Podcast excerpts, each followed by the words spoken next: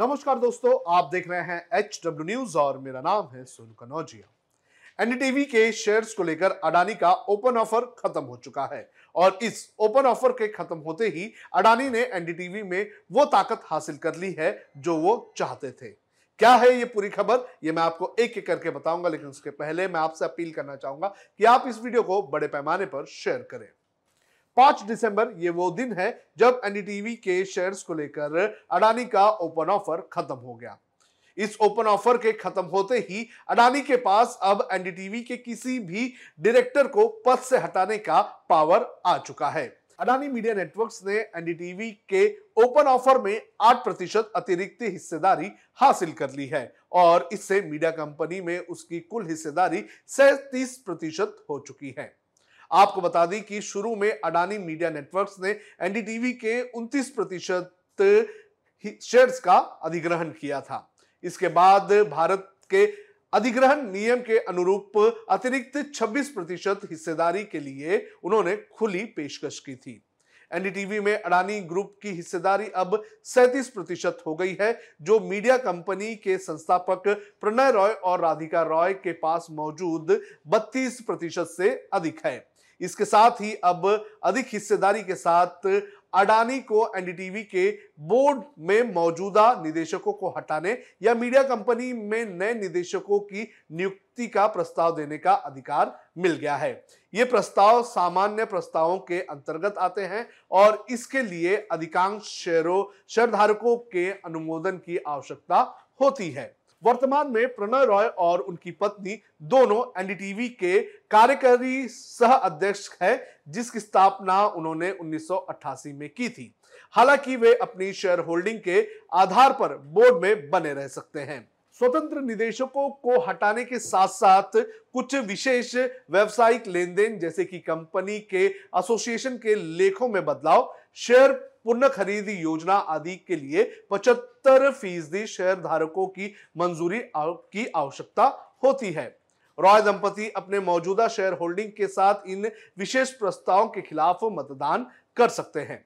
आपको बता दें कि अडानी समूह ने एनडीटीवी के बोर्ड में तीन डायरेक्टर को नियुक्त किया है। आपको बता दें कि पिछले हफ़्ते ही एनडीटीवी की प्रमोटर कंपनी आरआरपीआर से प्रणय रॉय और राधिका रॉय ने अपना इस्तीफा दिया था और उनके इस्तीफे के तुरंत बाद रविश कुमार ने भी एनडीटीवी के साथ अपना 26 साल पुराना रिश्ता जो है वो तोड़ लिया। अपने अपने इस्तीफे के बाद रविश कुमार ने क्या कहा, ये भी आप सुनिए। नमस्कार, मैं रविश कुमार। आपका अंदाज़ा सही है कि क्या कहने जा रहा हूँ।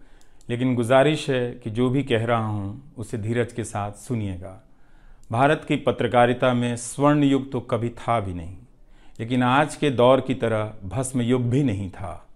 भस्म युग से मेरा मतलब है, जहाँ इस पेशे की हर अच्छी बात तेज़ गति से भस्म की जा रही हो। यह दिन भी आना ही था। इस देश में अलग अलग नाम वाले अनेक चैनल हो गए हैं, मगर सब हैं तो गोदी मीडिया ही। उसका परिवेश, उसका इकोसिस्टम पत्रकारिता का और माहौल सब खत्म कर दिया गया है। मगर पत्रकारिता करने और कराने का दावा भी सब कर रहे हैं। खासकर वो भी कर रहे हैं जो उसी सत्ता का हिस्सा माने जाते हैं, उसी के रूप में देखे जाते हैं, जिसकी ताकत से हर दिन पत्रकारिता इस देश में कुछ ली जा रही है। जब वो कहे कि वह उच्च स्तरीय पत्रकारिता करना चाहता है तब ऐसा दावा करने वालों को ज़रा संदेह की निगाह से देखिए। गोदी मीडिया और सरकार भी पत्रकारिता का अपना मतलब आपके ऊपर थोपना चाहती है। अगर इसका मतलब किसी भी रूप में वही है, तब आप एक बार फिर से झांसे में आने वाले हैं।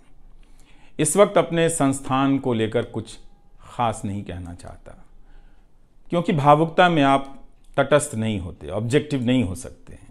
एनडीटीवी में 26 27 साल गुजारे हैं। इतनी लंबी यात्रा के अपने उतार चढ़ाव भी हैं। अनेक साथी, वरिष्ठ, कनिष्ठ सब शामिल हैं।